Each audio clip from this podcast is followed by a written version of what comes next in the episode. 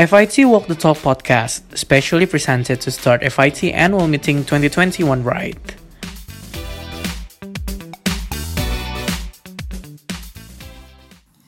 Assalamualaikum warahmatullahi wabarakatuh sobat. Selamat pagi dan salam sejahtera untuk kita semua. Bagaimana paginya nih teman-teman? Semangat pagi ya tentunya. Kenalkan, nama saya Cia. Saya akan memandu acara Fit Podcast Walk the Talk kali ini Podcast ini tuh mengawali Fit Annual Meeting kali ini loh Nah, jadi sebelum kita masuk nih, aku pengen sharing sedikit nih Wise man said, each morning we are born again What we do today, it's what matter most Nah, ini bisa kita jadikan motivasi untuk kita semua supaya lebih semangat ya teman-teman. So, let's start the day right. Nah, mungkin nih teman-teman juga sambil berolahraga nih saat mendengarkan podcast. Kali ini teman-teman olahraganya apa ya? Ada yang jogging nggak? Cycling? Ada yang yoga? Atau zumba-zumba mungkin? Atau olahraga lainnya nih? Oke, jadi apa pun olahraga yang teman-teman lakukan sekarang, tetap semangat ya dan terus perhatikan keselamatan dan protokol kesehatan. Oke, untuk 30 menit ke depan, saya akan menemani teman-teman berolahraga nih. Jadi, kita akan sharing mengenai dua topik yang sangat speak to us dan relate banget dengan kehidupan sehari-hari kita nih. Yang pertama adalah cara menghilangkan pikiran negatif. Yang kedua, cara mencapai work-life balance. Nah, seru banget kan teman-teman topiknya? Oke, nggak uh, lupa untuk ngingetin di akhir podcast ini nanti kita kan ada pertanyaan. Nah pertanyaan ini kalau teman-teman bisa jawab benar akan ada poin yang bisa ditukarkan nanti di akhir VTM. Lumayan banget loh teman-teman. So let's kita sharing bareng dan dapetin hadiah juga ya supaya semangat. Oke, uh, kita masuk aja yuk langsung ke podcast pertama kita yaitu cara menghilangkan pikiran negatif. Oke, dengerin sampai habis ya teman-teman. Check it out. Apa lo saat ini sedang menyesali masa lalu? Berpikir buruk tentang masa depan lo? Menyalahkan orang lain atas nasib lo? Atau malah mungkin menyalahkan diri lo sendiri? Semua pikiran negatif seperti bersarang di pikiran lo. Membuat lo kebanjiran emosi yang negatif juga. Kayak penyesalan, sedih, bahkan benci sampai marah. Lo jadi merasa sulit banget buat merasa bahagia. Oke, sebelum kita bahas gimana caranya mengatasi pikiran negatif, ada baiknya kita kenalin dulu apa sebenarnya itu pikiran negatif. Di literatur berbahasa Inggris, pikiran negatif dikenal dengan istilah negative thought. Negative thought itu diartikan sebagai persepsi, harapan, dan deskripsi negatif tentang diri sendiri, orang lain, atau bahkan dunia secara general. Kondisi kognitif yang negatif ini diikuti dengan emosi negatif yang berdampak buruk pada perilaku, bahkan sampai ke kesehatan. Ada satu penelitian menarik yang menggambarkan dampak dari fenomena negatif thought ini. Alison Ledgerwood, seorang psikolog sosial, pernah dalam TED Talk-nya dia menceritakan tentang penelitian yang melibatkan dua kelompok responden. Sebut aja kelompok satu dan kelompok dua. Kepada dua kelompok tersebut, dijelasin sebuah prosedur operasi medik. Di kelompok satu dijelasin bahwa persentase keberhasilan operasi tersebut adalah 70%. Sementara pada kelompok dua dijelasin persentasenya, persentase kegagalannya itu 30%. Hasilnya kayak gimana? Hasilnya kelompok satu memberi respon yang lebih positif pada operasi tersebut dan seperti yang udah ditebak juga kelompok dua memberikan respon negatif yang lebih banyak. Kemudian eksperimen dilanjutin lagi dengan memberi penjelasan tambahan kepada kelompok satu bahwa peluang gagal pada operasi yang dimaksud adalah 30%.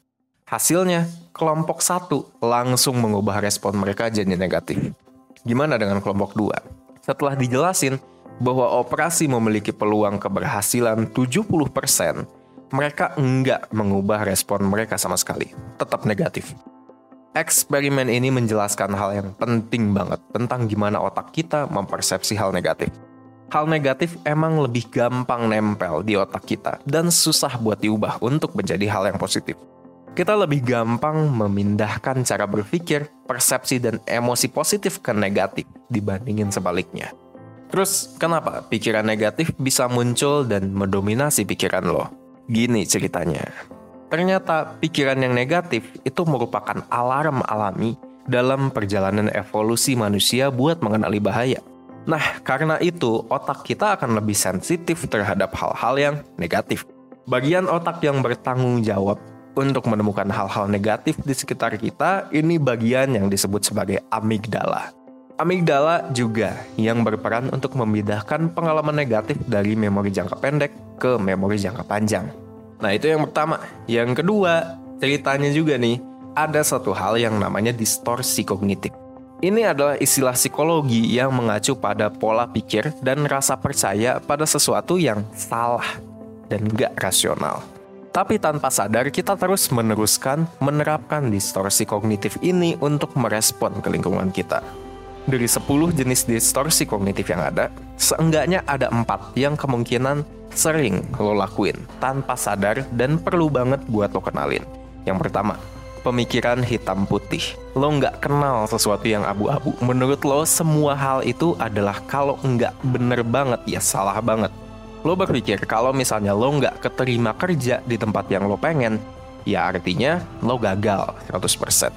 Lo nggak memperhitungkan faktor-faktor lain. Kayak misalnya emang kultur kerjanya mungkin nggak cocok sama kepribadian lo. Atau mungkin plan hiringnya mereka berbeda. Atau mungkin plan hiringnya mereka berubah lo mungkin gak mikir sampai situ. Yang kedua, personalisasi. Alasan lo cemberut hari ini, lo langsung mengira bahwa pasti karena kerjaan lo ada yang gak beres. Lo bikin semua kejadian gak enak di sekitar lo itu jadi personal, seolah-olah semuanya itu salah lo. Padahal enggak juga. Yang nomor tiga, saringan mental. Saat lo dapat kritik sekali dari atasan lo, lo bisa seharian mikirin hal tersebut dan lupa juga bahwa atasan lo juga beberapa kali pernah muji hasil kerja lo. Intinya lo fokus ke hal-hal negatif dan melupakan hal-hal positif yang pernah terjadi. Dan yang keempat adalah berpikir skenario terburuk akan terjadi. Setelah lo melakukan kesalahan kecil di dalam kantor, lo langsung berpikir bahwa lo akan dipecat. Karir lo akan mandek selamanya. Lo nggak akan bisa lepas dari keadaan ini. Distorsi kognitif jenis ini mengarahkan lo untuk memikirkan kemungkinan yang paling buruk dari seluruh peristiwa dan meyakininya bakalan terjadi. Kalau misalnya kita lihat nih, empat-empatnya ngeri, jujur aja. Tapi lo akan kaget betapa seringnya orang-orang melakukan empat hal ini. Pikiran negatif atau negatif thought ini harus banget lo waspadain. Lo harus aware. Lo harus bisa menghandle diri lo sendiri dan peristiwa hidup sehari-hari. Aaron Beck, seorang psikiater, dia berhasil menemukan korelasi antara pola pikir yang salah dengan munculnya gejala-gejala depresi. Setelah melakukan observasi klinis pada pasien-pasien yang menderita depresi, ia berhasil menemukan bahwa ada kaitan antara pikiran dan keyakinan dengan depresi. Keyakinan di sini nggak ada kaitannya sama agama. Maksudnya adalah apa yang dipercayai penderita tentang diri sendiri dan lingkungannya. Menurut Beck, ada tiga rangkaian kognitif negatif yang bisa memicu depresi. Yang pertama adalah pandangan negatif terhadap diri sendiri. Yang kedua adalah kecenderungan untuk menginterpretasi pengalaman secara negatif.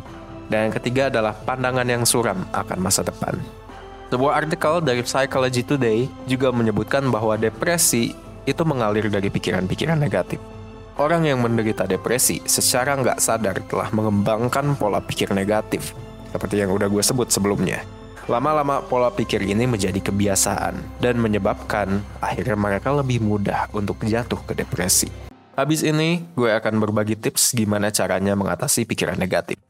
Tapi dengan catatan, proses mengatasi pikiran negatif ini nggak bakal kayak ngebalikin telapak tangan. Butuh komitmen kuat untuk menjadikan langkah-langkah yang akan gue sebutin ini sebagai sebuah kebiasaan. Harapannya habis ini pikiran negatif lo akan mulai terkikis sedikit demi sedikit. Oke, jadi tipsnya apa aja nih? Ada empat tips yang akan gue bagiin. Yang pertama, tantang pikiran negatif lo. Saat lo ngeh kalau misalnya lo sedang dikuasai sama distorsi kognitif, pertanyakan pikiran lo sendiri. Misalnya, distorsi kognitif lo mengatakan bahwa atasan lo cemberut hari ini karena hasil kerja lo nggak oke. Tanya ke diri lo sendiri, ada nggak kemungkinan lain yang menyebabkan dia cemberut? Kalau ada, apa? Masalah di rumah, macet di jalan, ban kempes, motor mogok. Nah, ada kemungkinan lain kan sebenarnya menyebabkan dia cemberut.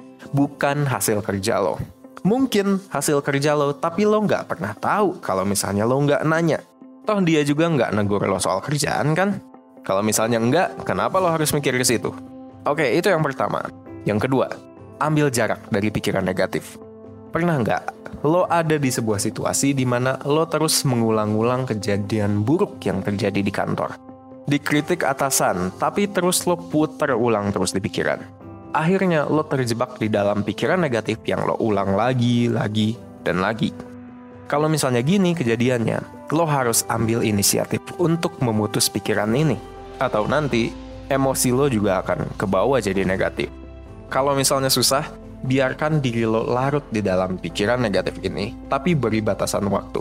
Misalnya 5 menit. Setelah itu langsung alihkan pikiran ke hal lain. Dan tahan diri lo untuk nggak jatuh ke pikiran negatif tadi. Nah, yang ketiga, menulis jurnal rasa syukur. Atau bahasa kerennya gratitude journal. Perhatian kita sebagai manusia lebih cenderung ke hal-hal yang negatif Makanya kadang-kadang kita harus memaksakan diri untuk mengingat hal-hal positif sebagai penyeimbang. Lo bisa melakukan ini dengan menuliskan hal-hal yang lo syukurin hari itu di sebuah diary atau di jurnal. Kalau misalnya lo jijik sama kata diary, ya udah kita bilang jurnal aja. Luangkan waktu sebelum tidur 10 menit aja untuk nulisin daftar hal-hal yang lo syukurin. Dan tips yang terakhir adalah fokus pada kelebihan lo. Tarikan pikiran negatif akan ngebawa lo untuk fokus pada kelemahan-kelemahan. Lo harus lawan ini dengan mulai mengalihkan fokus ke arah kelebihan-kelebihan. Lo bisa aja buat catatan pribadi untuk bikin list apa aja sebenarnya kelebihan lo. Dan next time, lo mulai berpikir yang jelek-jelek soal diri lo, coba ingat kelebihan-kelebihan yang udah lo tulis di daftar ini. Dan mengatasi pikiran negatif pada sesungguhnya adalah sebuah perang. Perang melawan diri lo sendiri. Tapi lo juga harus maklum sama diri lo sendiri. Wajar banget kalau misalnya lo suka berpikiran negatif. Karena pada nyatanya emang manusia diprogram untuk peka sama hal-hal negatif. Tapi lo juga harus tetap waspada karena pikiran-pikiran yang negatif ini bisa mengganggu kesehatan mental, bahkan membawa lo sampai ke depresi. Karena itu, pikiran yang bersifat negatif itu harus dilawan. Lo bisa mengembangkan beberapa kebiasaan baru di dalam berpikir untuk melawan pikiran negatif yang hinggap. Nah, teman-teman, itu tadi podcast pertama kita. Jadi, kesimpulannya adalah pikiran negatif itu wajar muncul dari manusia karena sebenarnya pikiran negatif itu tuh alami loh. Itu tuh adalah perjalanan evolusi manusia untuk bisa mengenali bahaya. Nah, tapi kita tuh harus waspada dan bisa mengendalikan pikiran-pikiran negatif tersebut agar tidak mengganggu kesehatan mental kita. Jadi cobalah untuk merubah pola pikir kita ke arah yang lebih positif dan selalu bersyukur mengenai apa yang sudah kita punya. So right now, please hug yourself and I would like to say you deserve happiness. Yes! Oke teman-teman, masih pada semangat kan? Eh, ini belum selesai loh. Kita masih punya podcast kedua yang gak kalah serunya. Nah, sebelum kita masuk ke podcast kedua, aku pengen puterin ini satu lagu buat nyemangatin kita semua. All good by Diva Barus. Happy listening all.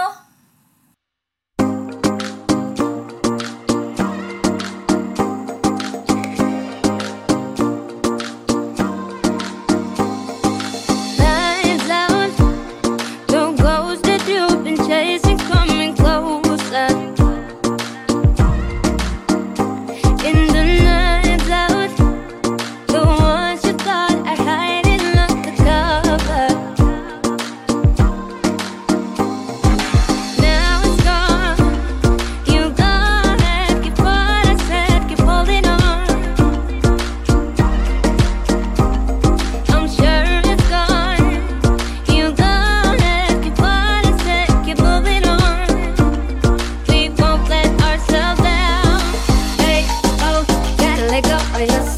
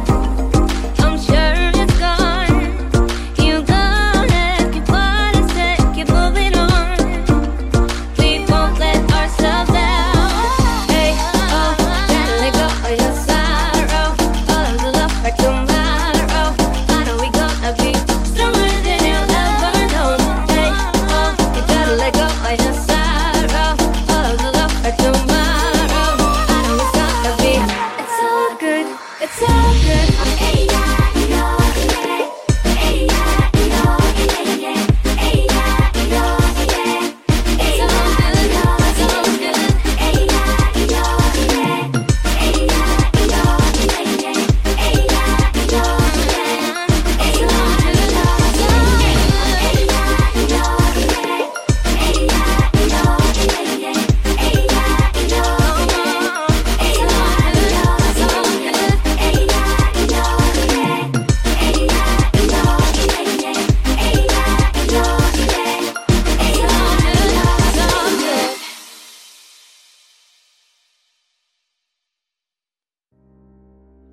nggak sih kerja terus? Mungkin lo ngerasa kalau dari pagi sampai malam ada aja gitu kerjaan yang perlu lo urusin. Selesai satu, eh muncul lagi yang lain. Sampai-sampai lo jadi menghabiskan banyak banget waktu buat kerja, bahkan di luar jam kantor. Lagi nganterin ibu belanja, ngecek email dari klien. Lagi hangout sama temen, eh bales chat dari atasan. Giliran lagi dinner sama pacar, malah kepikiran sama kerjaan yang belum selesai. Atau jangan-jangan lo sampai nggak punya waktu sama sekali buat hal lain. Sampai akhirnya lo jadi stres sendiri, dan mungkin jadi merasa bersalah sama orang-orang di sekitar lo yang sebenarnya butuh perhatian lo. Kalau lo ngerasa kayak gitu, maka kemungkinan lo nonton video ini karena lo pengen cari tahu nih, cara supaya lo bisa menyeimbangkan antara ngurusin kerjaan lo yang segudang dan meluangkan waktu buat hal-hal lain di kehidupan lo atau istilah kerennya work-life balance. Kalau iya, lo berada di video yang tepat. Bukan karena gue bakal ngasih tips tentang gimana caranya lo bisa mencapai work-life balance ya, tapi karena gue mau ngasih tahu lo tentang beberapa hal. Pertama, work-life balance itu cuma mitos. Kedua, lo tetap bisa lo mengurangi stres karena kerjaan meskipun tanpa work-life balance gue bakal bahas lebih lanjut tentang dua hal itu dan ngasih tahu beberapa hal yang bisa lo coba supaya lo bisa tetap fine-fine aja tanpa work-life balance. Mungkin lo pernah mikir ke diri sendiri, kenapa sih gue kesannya nggak bisa banget berhenti dari kerja? Apa karena perusahaan gue yang terlalu ambis, atau karena gue nya aja yang kerjanya lambat dan bikin kerjaan jadi nggak selesai-selesai? Sebenarnya bisa jadi sih, tapi yang jelas, salah satu hal yang bikin kerjaan lo kesannya nggak abis-abis itu karena teknologi. Dengan adanya teknologi, itu memungkinkan banget tuntutan kerjaan lo buat ngikutin lo terus. Misalnya, lo bisa cek email dari klien dan balas chat dari bos di mana pun dan kapan pun lo mau. Bahkan ketika lo lagi nemenin ibu ke rumah sakit atau ngedate sama pacar. Jadi, bisa dibilang kalau gara-gara teknologi, kerjaan dan aspek lain dari kehidupan tuh jadi sulit dipisahkan. Nah, ini juga nih yang jadi salah satu alasan kenapa menurut gue work-life balance itu mitos. Soalnya, konsep work-life balance itu memberikan kesan kalau kehidupan kita terbagi jadi dua sisi yang berbeda dan berlawanan, yaitu kehidupan kerja dan kehidupan sesungguhnya. Dan kita perlu ngabisin proporsi waktu yang sama atau seimbang buat keduanya. Padahal dengan kondisi saat ini, sebagian besar orang jadi susah atau bahkan nggak bisa buat mencapainya. Nggak cuma itu aja, work-life balance juga nggak realistis karena kenyataannya ada aja saat di mana kantor lagi hektik dan butuh lebih banyak perhatian, dan ada juga saatnya di mana perhatian itu lebih diperlukan sama keluarga atau aspek lain dari hidup kita. Nah, karena nggak realistis, berusaha buat menyeimbangkan antara keduanya justru bisa bikin lo tambah stres. Soalnya, kesulitan mencapai suatu hal yang emang gak realistis bisa bikin lo ngerasa capek sendiri. Terus-terusan mempertanyakan apa yang salah sama diri lo dan membandingkan diri sama orang lain yang kelihatannya lebih sukses dalam hal ini. Misalnya lo jadi mempertanyakan ke diri lo, kenapa ya gue gak bisa kayak dia yang walaupun kerjaannya hektik tapi tetap bisa hangout sama teman-teman? Apa karena gue yang gak bisa kerja cepet? Atau bisa juga lo jadi malah maksain diri buat ikut hangout setelah seharian kerja meskipun lo udah capek banget. Sampai akhirnya lo malah jadi kecapean, sakit, dan ketinggalan pekerjaan. Belum lagi bikin lo jadi stres sendiri. Terus gue harus gimana dong? Hal pertama yang bisa lo coba lakukan buat ngurangin stres yang lo alami soal masalah work-life balance ini adalah dengan melihat work and life sebagai satu spektrum yang sama di hidup kita. Bukan dua sisi berbeda dari kehidupan. Maksudnya, lo bisa coba melihat pekerjaan lo sebagai bagian dari hidup lo secara keseluruhan. Sama kayak bagian-bagian hidup lainnya, kayak keluarga, teman, dan juga pasangan. Kalau kayak gini, lo jadi bisa lebih mudah melepaskan keinginan yang gak realistis buat mencapai work-life balance. Nah, ini bukan berarti lo memasrahkan diri jadi budak korporat atau menganut sistem kerja-kerja tipes ya. Seperti yang udah gue bilang sebelumnya, work-life balance itu nggak realistis karena emang kadang hidup ini ya nggak seimbang. Ada saatnya lo perlu lebih banyak ngasih perhatian ke pekerjaan, dan ada saatnya lo perlu lebih perhatian ke keluarga atau aspek lain dalam hidup lo. Nah, apa yang lo bisa coba lakukan di sini adalah embrace the imbalance, alias terima aja ketidakseimbangan itu. Lo bisa mulai dengan berfokus pada apa yang sedang lo lakukan saat ini. Maksudnya gini, misalnya hari ini lo mesti lembur kerja karena lo emang lagi megang proyek penting yang harus kelar besok. Ya coba aja fokus dulu sama kerjaan lo tanpa mikirin gimana caranya lo bisa meluangkan waktu buat pacar atau keluarga. Jangan sampai lo malah marah-marah ke diri sendiri karena nggak ada waktu banyak buat hal ini. Sebaliknya, kalau hari ini lo mesti nganterin ibu lo ke pasar, ya udah temenin aja dulu. Dan coba buat kurangin ngecek email atau chat soal kerjaan. Buat ngebantu lo supaya bisa embrace the imbalance, lo juga bisa coba melakukan manajemen waktu. Untuk melakukannya, pertama-tama lo bisa mencoba untuk membuat prioritas dari segala aktivitas lo. Soalnya dengan menentukan prioritas, lo jadi bisa tahu nih, hal apa yang penting buat dilakukan dan butuh lebih banyak waktu. Misalnya kalau lo lagi pegang suatu proyek di kerjaan yang udah mesti beres minggu depan, berarti kerjaan itu ya yang jadi prioritas lo. Sedangkan hangout bareng teman bisalah nanti dilakukan setelah proyek itu kelar. Atau kalau ibu lo lagi butuh banget diantar ke rumah sakit buat check up, maka mungkin kerjaan lo yang nggak terlalu mendesak bisa ditunda dulu buat diurusin setelah itu. Nah, kalau udah menentukan prioritas, lo bisa coba buat susun jadwal sehari-hari lo berdasarkan prioritas itu. Soalnya dengan menentukan kapan dan apa yang mesti lo lakukan dalam satu hari, lo jadi bisa tahu nih hal apa yang perlu lo fokusin pada jam-jam tertentu tiap harinya. Dengan melakukan ini, lo kemungkinan jadi bisa lebih tenang melakukan suatu hal tanpa mikirin hal-hal lain karena lo udah mengalokasikan waktu khusus di jadwal lo buat ngurusin hal-hal itu. Akhir kata, gue cuma mau ngingetin kalau hidup itu emang kadang gak seimbang. Jadi jangan sampai lo malah lupa hidup karena ngejar keseimbangan itu ya. Oke teman-teman, gimana nih podcast kedua? Seru kan?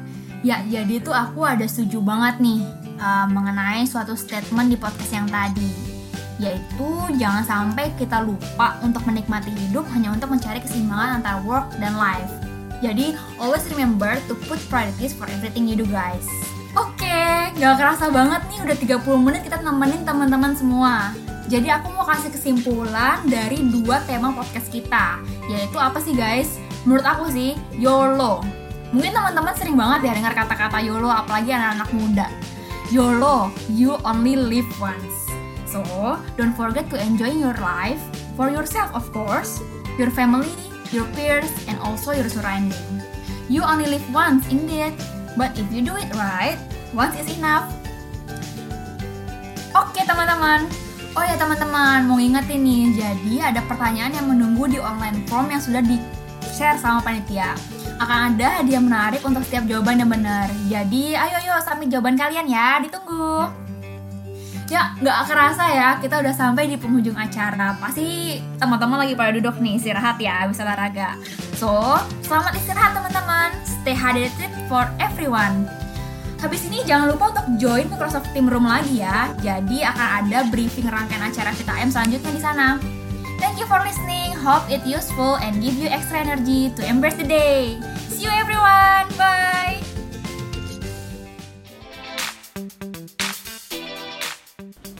FIT Walk the Talk podcast, specially presented to start FIT Annual Meeting 2021 right.